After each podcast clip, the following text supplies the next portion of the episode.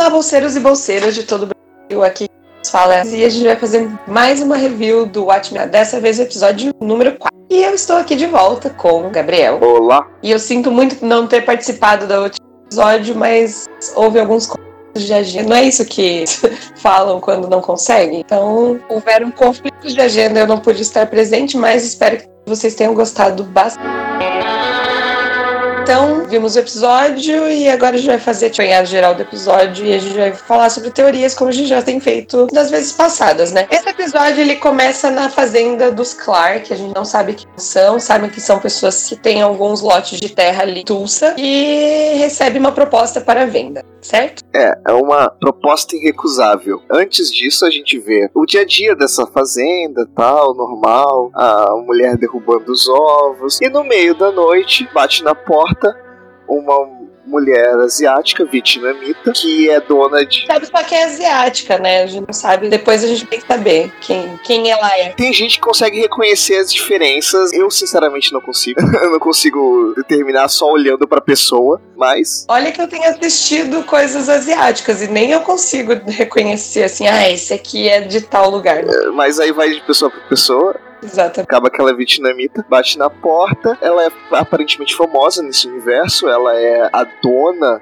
de um uma torre de relógio gigantesca que está sendo montada em Tulsa. Inclusive, ela comprou a empresa do Vaidit, é mencionado isso. É, a gente descobre depois que ela adquiriu, né? Porque ela menciona ele. Ela tem uma admiração profunda por ele. É, isso aí vai dar pano pra manga depois. Mas seguindo, e ela quer comprar casa. Ela quer comprar essa casa porque ela quer expandir a construção que ela tá fazendo. Eu não sei se é, é diretamente ligado com o relógio ou não, mas ela quer expandir. E os caras, no meio da noite, ficam assim: ah, peraí, como assim? Você vem aqui no meio da noite, a gente não quer vender, não tá à venda a nossa fazenda. Aí ela oferece a proposta irrecusável, que não é dinheiro apenas.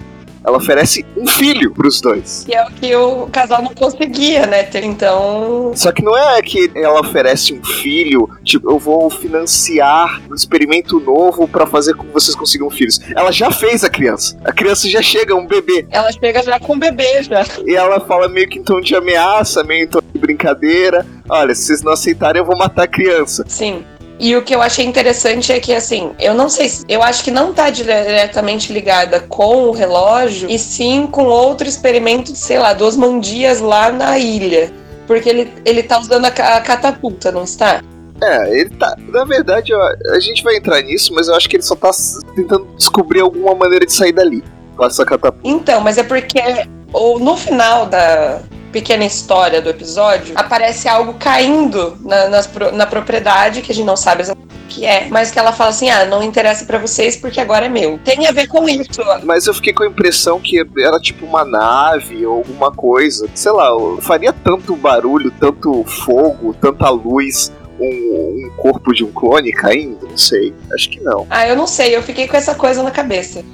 Ah, pode ser, vamos ver. Mas aí ela compra a casa dos dois. Ah, mas aí a proposta, como você falou, é recusável, né? Como eles passaram, ela falou acho que uns 10 anos tentando, né, ter filho. Chega com o bebê e ainda falando, ameaçando, né? Ó, se não aceitarem, a criança morre. Nossa, claro que não. Assina logo aí, queridão. Aí depois a cena seguinte a gente vê a Sister Knight entrando no, no QG dela e tentando entender o que tá acontecendo. Essa é a verdade. Tá tentando. Ele vai. É, não só entendendo. E apagar, né? E apagar a ligação que ela tem. Porque, porque sabe que estão investigando, sabe que inclusive a FBI tá investigando. E aí ela quer apagar todos os vestígios. Ela destrói a cadeira de rodas, que não estava no carro. Eu achei que estivesse, achei que ela tinha colocado no carro, mas ela não colocou. O carro é sequestrado antes dela conseguir colocar. Ela queima. É, ela colocou ele para dentro e não deu tempo de colocar a cadeira para dentro. Sim, é que no podcast passado eu falei que estava no carro, mas não estava. Ah, mas aí eu não estava presente para saber. Ela queima a carta, ela queima meio que por acidente, mas ela queima. Ela fica naquela dúvida, vou queimar, vou, não vou queimar, ela se distrai. É e ela acaba queimando. Não, e ela joga fora os ovos, né? Também que tinha feito. Ela podia fazer um omelete, ela não precisava ter jogado fora. É, é verdade, podia ter comido, gente. Eu tenho tanta fome ultimamente. eu falei assim: não, não joga fora. Olha o Tudo bem que eles ficaram fora da geladeira, né? Vai ver que eles estragaram, não sei. É verdade, verdade.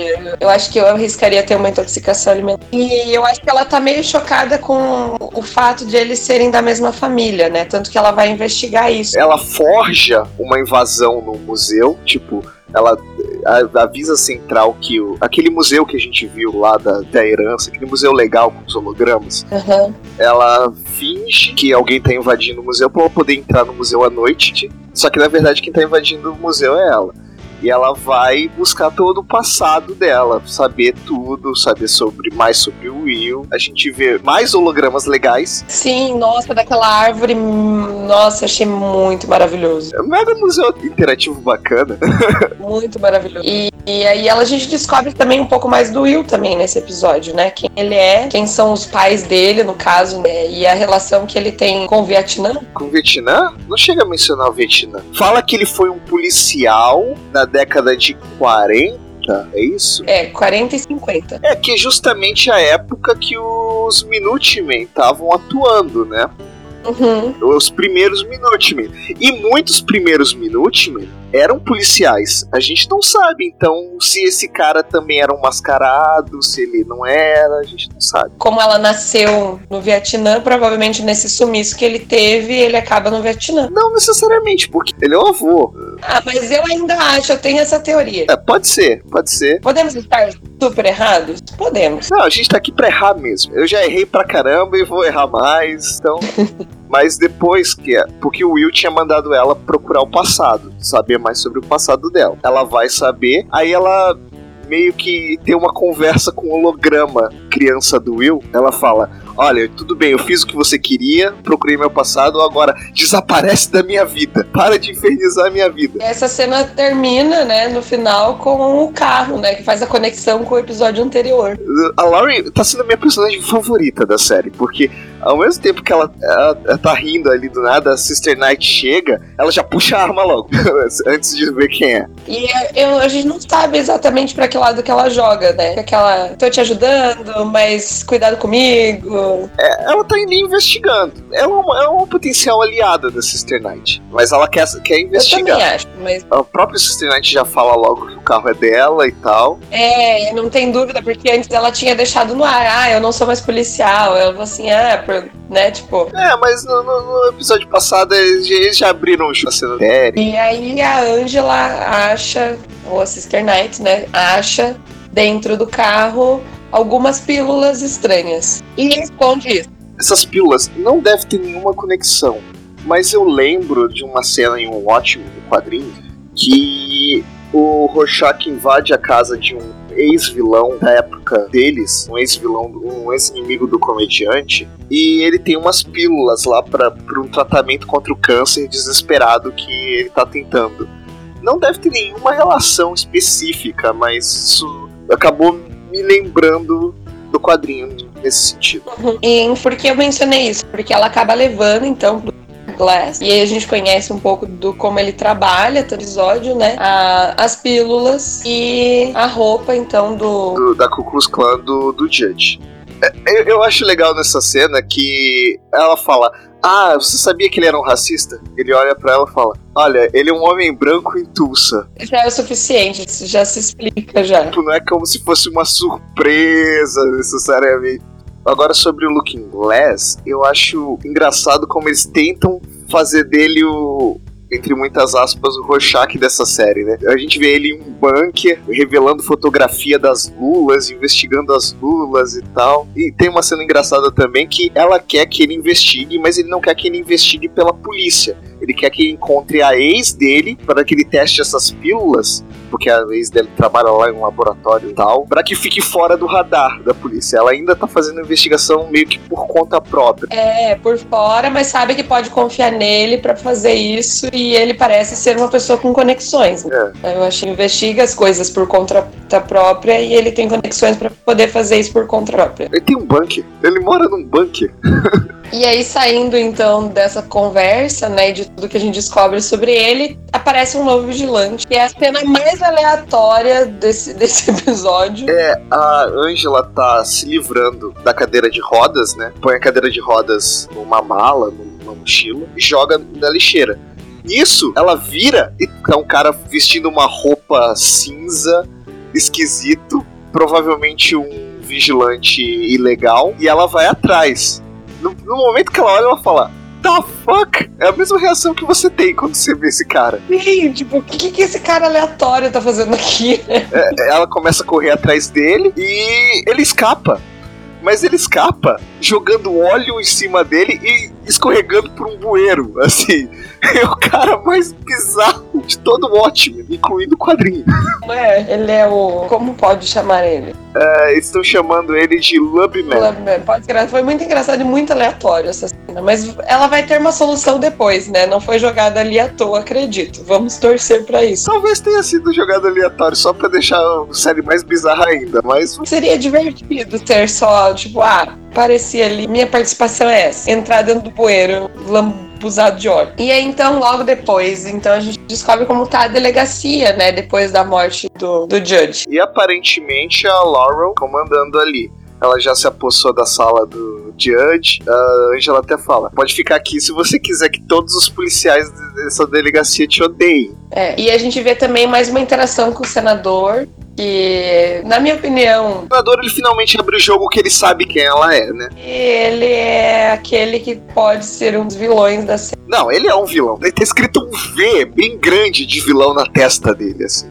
Mas ele se revela assim, né? Tipo, ah, eu sei de tudo, então. É tipo um se cuide, tá? E um, quase uma piscadinha no final. Mas nessa cena que a Angela e a Laurel estão conversando na sala, é legal porque mostra que a Laurel ela já avançou bastante na investigação. Ela já tá quase fazendo a conexão entre o Will e a Angela. Ela sabe que tem algum envolvimento, mas ela não sabe o que exatamente. Tanto é que ela fica jogando, ela fica jogando uns verdes pra Angela, assim, pra ver se ela morde a isca. Sim, principalmente acho que na conversa do carro é, é evidente. Né? Quando elas vão investigar, que elas são chamadas para investigar a ligação do carro com o relógio, fica bem claro que ela tá jogando verde para Angela se soltar e ela saber o que. Eles descobrem que o carro ele foi sequestrado por um tipo um drone que só existe na empresa que é dona do relógio lá. Então eles vão até o relógio para pegar esclarecimentos, para saber quem tem acesso a esse drone. E lá a gente tem uma das cenas mais interessantes da série. A gente encontra a mesma mulher asiática vietnamita que a gente viu no começo do episódio. E a gente descobre então que ela é dona de tudo aquilo, né? Sim. É lá que fala que ela é vietnamita, que ela comprou a empresa do Vedit. Que ela tem uma estátua dele bizarra no meio da sala dela de reunião. A gente vê que ela tem ao mesmo tempo uma admiração por ele, ou talvez até uma obsessão por ele. Mas é importante dizer que a estátua que tá lá não é a estátua do Vedit jovem, na época do Watchmen. É a estátua do Vedit de Jeremy Irons, o Vedit de agora. Ou seja, ela sabe como o Vade está atualmente. Essa cena é muito importante porque revela a conexão dela com o Will. E a Lady True, que é essa mulher asiática que apareceu no começo, ela fala algo em vietnamita para Angela, para que a Laurel não entenda. Ela diz que ela tá falando um ditado do Vietnã, só que não, ela tá mandando uma mensagem do Will. Ela diz que o seu avô quer saber se você pegou as pílulas. E a Angela responde, e também em vietnamita, fale para aquele velho que ele pode perguntar por ele mesmo. Ou seja, tá chamando. tá chamando pra porrada. É, vai te catar. É tipo isso, né? Aí a gente, depois dessa conversa, né, a gente passa pra ver como está o Osman Dias no seu clausura. Provavelmente estou completamente errado nas todas as teorias que eu fiz até agora. Mas faz sentido. Fazia sentido na época, agora. É, agora não faz mais. Você deu muito poder para ele, eu acho. Você acreditou que ele, que ele era o vilão de muito antigamente. Agora a gente descobre que ele não é tão poderoso. Assim. E o que ele tá tentando fazer é só o que estão obrigando ele a fazer, né? É só o que parece mesmo, que ele tá tentando só escapar mesmo da prisão. Eu achei que teria mais coisa envolvida. E talvez tenha, mas não é. necessariamente o que eu achei que teria. A gente descobre mais sobre os clones, como os clones são feitos, Ele pesca os clones num rio bizarro. Gente, isso é bizarro, bizarro, porque até os clones não parecem bebês, assim. É nojento. é nojento. Não é um bebê, é tipo, parece um girino bebê com formas humanas, sei lá. Parece ainda meio informação, tipo, bebê com sete, menos de sete meses, coisa assim. E ele leva pra um uma câmera depois para fazer esses bebês crescerem rápido. E aí ele tem que meio que ensinar. E eu teve uma coisa que ele falou interessante, é que ele não faria isso porque é um projeto falho. É, ele deixa bem claro que não é ele que criou esses bebês, embora ele esteja pescando esses bebês, criando e, e fazendo eles ficarem adultos é... rápido. Ele olha com um certo desprezo por aquilo, porque ele é um gênio da genética. Ele criou aquela lula gigante para tentar salvar o mundo. Ele tinha um gatinho gigante mutante que ele criou. E aqui eles são visivelmente humanos falhos. Então não era algo que ele faria. E aí, você percebeu o que, que ele falou? O que, que ele falou sobre os clones? Por que, que eles são tão robóticos? Porque ele diz que seres humanos têm um propósito, por mais que não seja muito definido. E eles não têm propósito algum. Eles só estão ali por estar. E você percebe o quanto. Você já percebia antes o quanto ele odeia esses clones, essas coisas. Porque depois a gente vê uma cena na sala principal dele, na sala de jantar dele, e provavelmente ele massacrou todos os clones porque ele tava entediado. Por que matar todos, né? Mas é porque, assim, a princípio, o que eu entendi dessa cena é que ele passou quatro anos tentando dar um propósito para esses clones, para ele poder criar o, o grande feito dele. E ele, como esses clones não têm propósito, ele não consegue. Ele já tentou, ele encenou, ele fez eles tentarem ser mais parecido com os personagens que deveriam ser, mas não deu certo. Então ele tá frustrado pra caramba, assim, ele quer ver o fim, clones. E lembrando que o Ozymandias pode não parecer, porque é o Jeremy Irons, mas ele é um cara muito forte no quadrinho, ele é muito forte. Ele é forte no padrão humano, mas ele é atlético, ele é forte, então ele conseguiria matar todos aqueles clones ali. Ainda mais se aqueles clones não reagissem. O que é bem provável. Bem provável. E aí o que acontece? Acho que você não estava tão doido. Porque ele falou assim: ah, achei que ia ser divertido fazer as coisas aqui, mas durante quatro anos eu não consegui nada por causa dessas drogas desse clone. É. Então, aí agora parece que ele falou assim: vou tentar só, só vou tentar fugir porque cansei. Ele depois ele tem que se livrar, né, dos clones mortos. E o que ele faz? Ele faz uma coisa normal, como todo mundo que vai se livrar de um. Ele cria uma catapulta gigante e fica arremessando esses clones para longe. A gente não sabe para onde. Porque esses clones somem no céu, né? É, eles vão subindo, subindo, subindo. E de repente somem. E a gente não vê mais. Eles podem ter entrado em órbita. Por isso que eu pensei da fazenda, mas enfim. É possível, mas não sei. Deve ter alguma coisa maior ali envolvendo aquela coisa que caiu que a gente não sabe. Fiz essa teoria e eu achei ela absurda. Achei. Acho que não deve ter? Acho. Mas diante dos fatos. Mas uma outra teoria que eu acho bem mais provável é que tanto o Will quanto a Lady True estão mantendo os Ozymandias ali. Eles são os caras que mantêm os Ozymandias ali. Alguma relação tem. Com certeza. Agora, eu acho que eles estão mantendo. E é quase como se ela estivesse colecionando, sabe? Ela, ao, ao mesmo tempo que é um fã do Ozymandias, ela quer tirar ele da jogada, ela quer deixar ele numa cúpula de vidro, por assim dizer. Eles deixam ela preso ali. Eu acho que talvez tenha sido revelado quem tá mantendo os Imandias na ilha. Se é uma ilha, não sei.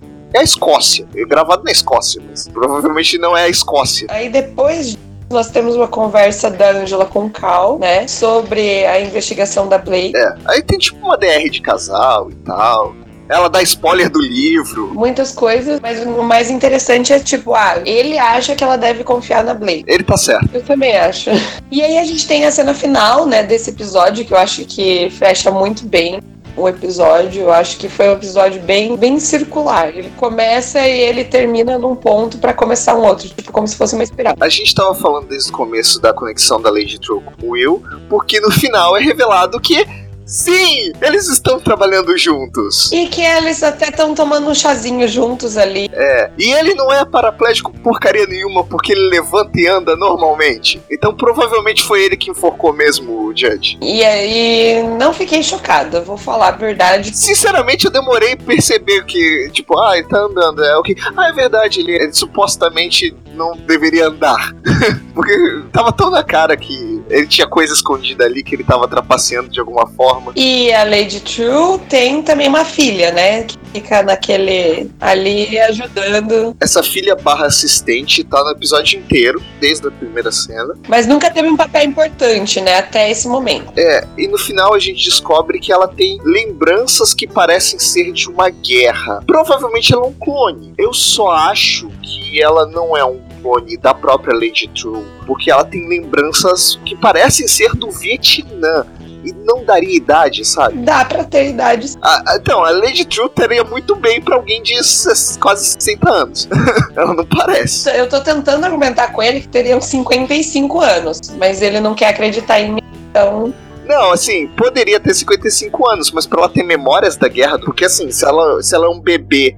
É, por aí, quase 60 Vamos anos. fingir que foi. Ela viu aquele conflito em 72. Ela devia ter uns 8 anos, então dá. Tá, tá, tá, mas ela ainda assim parece mais nova. Ela parece ter uns 30. Não, é, é que o Gabriel, ele, ele, ele acha que uma pessoa de 50 não pode ter uma carinha, tá? Não, pode. Pode, pode, pode ter, pode ter carinha de que quiser, mas ela parece ter uns 30, 30 e poucos. No, no máximo 40. Tá, então, é. Pra ele pode, pra, pode não ser, pra mim pode ser, então. E a gente sabe que o Will e essa a Lady é, True tem também um contrato. É, que é o acordo deles. É o acordo deles. E a gente sabe que então o tic-tac tá rolando e tem três dias pra que, que eles planejaram aconteça. E a gente começa uma contagem aqui na série que nem tinha em um ótimo. Porque a gente vai vendo em Watchmen o relógio do juízo final avançando cada vez mais conforme as tensões entre Estados Unidos e União Soviética vão avançando no quadrinho. A gente aqui agora começou uma contagem. Três dias. Três dias entrar. Pra alguma coisa. O que a gente não sabe. Algo ruim. Ou não, vai de- depende do seu ponto de vista, mas sei lá. Mas três dias pra alguma coisa grande acontecer em Tulsa. Que é, não sei. Mas o você tem certeza que vai ser Ah, bom? provavelmente não, porque assim, o, o cara pra salvar o mundo tem que matar me- quase metade da população mundial. Não é algo bom. Por mais que seja algo que vai salvar, mas, né? Alguns vão morrer aí. Então a gente entende o tic-tac. Então, tic-tac, três dias. Esse episódio começou a explicar. Esse episódio começou a entregar a coisa. Começou a falar, olha, olha essa mulher aqui, ela tem conexão com esse cara aqui. Ó, talvez tenha conexão ali com Ozymandias aqui. Então, a gente começa a ter as respostas. Elas não são tão claras e tão definitivas quanto a gente espera que elas sejam no final da temporada, mas não precisa ser nesse momento. Ainda tem bastante episódio para eles desenvolverem. Me deixou mais intrigado. Acabou com várias teorias, começou várias outras. Acho que a série tá num caminho bem bom. Eu já diria que ela, ele resolveu muitas dúvidas que eu tinha, mas criou outras muito maiores. Acaba sendo inevitável. Até o final, acho que você vai ter dúvidas e eles vão colocar mais dúvidas, e toda vez que eles solucionarem uma, eles vão criar mais dúvidas. É, segundo o próprio criador, o próprio podcast oficial da HBO em inglês sobre Watchmen, o próprio criador fala que o final vai te dar respostas definitivas sobre muitas questões dessa primeira temporada. Ele não vai deixar tudo em aberto. Ele vai te responder muita coisa. Pelo menos é a promessa dele. Vamos ver se ele vai cumprir, né? Lembra que ele escreveu Lost, então, né, ele pode resolver muitas dúvidas, mas ele vai colocar. Se bem que agora, lembrando que ele é o cara do Lost, eu acho que aquela, aquele vigilante aleatório mesmo. Porque, né, Lost tinha um monte de coisa aleatória que nunca ninguém explicou. Não, mas faz sentido. Existem vigilantes que são foras da lei aí, no, no universo de Watchmen, não são só os policiais que estão usando as fantasias. Então faz sentido, sei lá, um vigilante tá passando com aquela roupa bizarra, ridícula. Mas bizarro é ele escorregar no, no esgoto. Vamos dar as notas? Quantos vigilantes escorregadios você dá pro episódio? Ah, eu não sei. Eu, eu- se eu dar 5 de novo, vai ficar estranho. Então, 4,5. Dá pra cortar no meio? Dá. Eu vou dar. Ah, vou dar quatro, vai. Eu gostei do episódio, gostei bastante do episódio. Deu muita resposta, mas. sei lá, eu vou dar quatro. Porque você pode. Bom. É. Não é um episódio pra cinco, gente. É um episódio pra É. quatro e quatro é uma boa nota. Eu vou dar 4,5 porque faltou meio homem lambuzado pra. Homem lambuzado, melhor nome. Melhor tradução. Melhor tradução. Homem lambuzado. Então, gente, o que vocês acharam desse episódio? Vocês concordam com a gente que não foi homens lambuzados o suficiente pra, pro episódio? Então é isso. Eu agradeço a sua companhia. Semana que vem tem muito mais. E, Gabriel, deixa suas palavras aí. Assistam ótimo. E compartilhem. Compartilhem o podcast. Façam chegar a mais pessoas. Apoiem e a gente. Nos apoiem, por favor. E sigam a gente nas redes sociais. E é isso. Até semana que vem. Um abraço. Tchau! Tchau!